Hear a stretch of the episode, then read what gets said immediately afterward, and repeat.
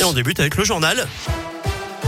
On commence par vos conditions de circulation. Ça roule plutôt bien sur les routes de la région actuellement. C'est plus compliqué sur les rails avec une grève aujourd'hui dans la région. Plusieurs lignes impactées. Lyon, Saint-André-le-Gaz, Villefranche-Vienne via Lyon, Lyon-Perrache, Saint-Etienne, Firminy-le-Puy, Lyon-Perrache, Roanne, Saint-Etienne, Roanne, Saint-Etienne, Montbrison. Tout le détail sur radioscoop.com. À la une, ce double coup de pouce. À partir d'aujourd'hui, le chèque énergie et l'indemnité inflation commencent à être versés à chaque fois une aide de 100 euros net sans aucune démarche à effectuer.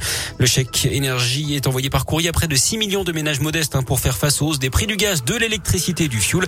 L'indemnité inflation, elle, sera versée à 38 millions de Français, ceux qui gagnent moins de 2000 euros net par mois. Les étudiants boursiers seront les premiers à la toucher cette semaine, puis les salariés du privé d'ici la fin du mois, versement étalé jusqu'au mois de février. Et puis autre bonne nouvelle pour vos finances, l'auto du livret A qui va augmenter en janvier, c'est ce que dit ce matin le ministre de l'économie Bruno Le Maire. Pas d'indication en revanche sur le montant. L'épidémie de Covid et la chasse au faux pass sanitaire est ouverte. 400 enquêtes ont été ouvertes pour démanteler les réseaux de contrefaçon, annoncé hier le ministre de l'Intérieur Gérald Darmanin. Plusieurs milliers d'entre eux auraient été détectés. Pendant ce temps, nous sommes en train d'atteindre le pic de la cinquième vague. Hein. C'est ce que dit le ministre de la Santé Olivier Véran. Notez que c'est d'ailleurs à partir d'aujourd'hui que la limitation du brassage est renforcée dans les cantines scolaires. En parlant du Covid, un homme d'une soixantaine d'années interpellé samedi en marge d'une manifestation contre le pass sanitaire à Clermont-Ferrand. D'après la montagne, il a été identifié comme l'un des organisateurs de ce genre de rassemblements qui ont lieu chaque semaine et sans autorisation. 250 personnes s'étaient rassemblées cette fois.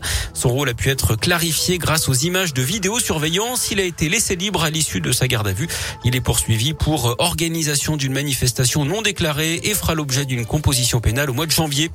Week-end agité au commissariat de dans la Loire, deux voitures de police ont été incendiées dans la nuit de samedi à hier.